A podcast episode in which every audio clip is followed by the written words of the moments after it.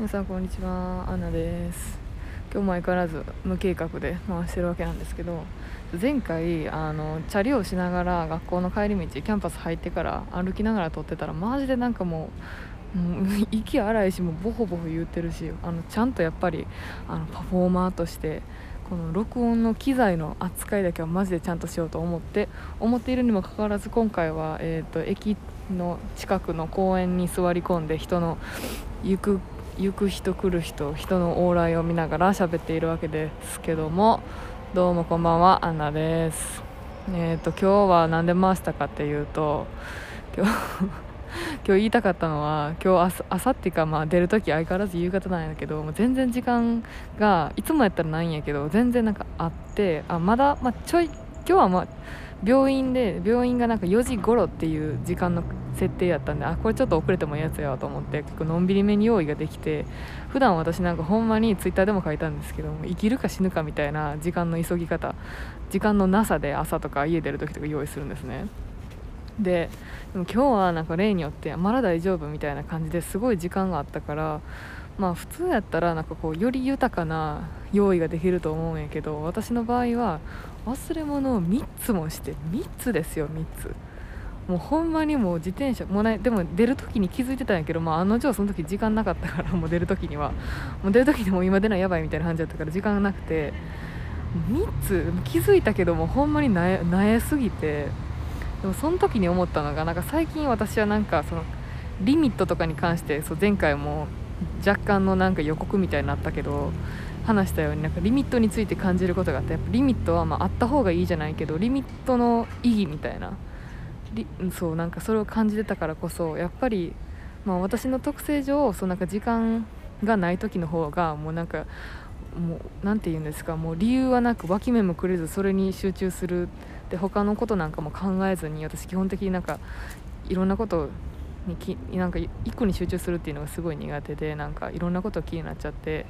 まあなんか多動っぽいところもあるしなんかこう意識も結構集中力も3万3みたいなとこがあるから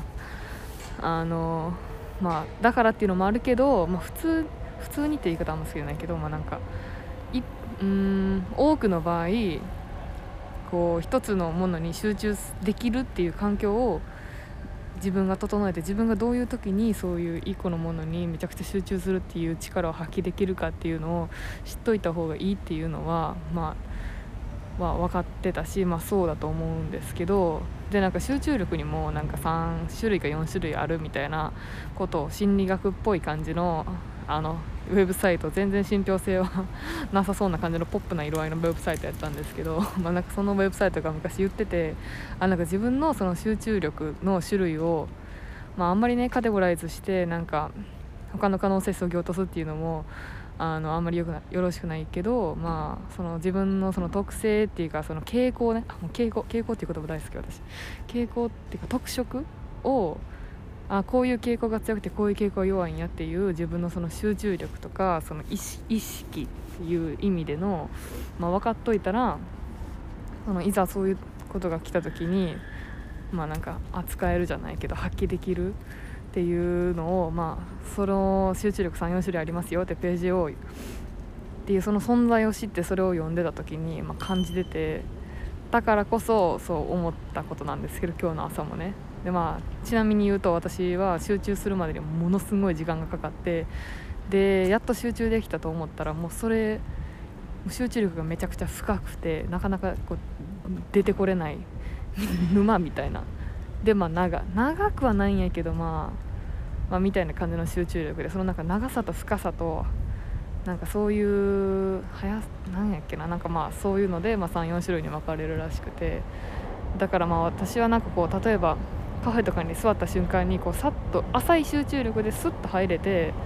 なんかスッと集中状態になんかこう持っていけるっていうかなんかな馴染めるこうなんか生活に集中浅い集中状態がこうなんかいい感じに盛り込まれて組み込まれてる感じの人生を送ってる人いるじゃないですか。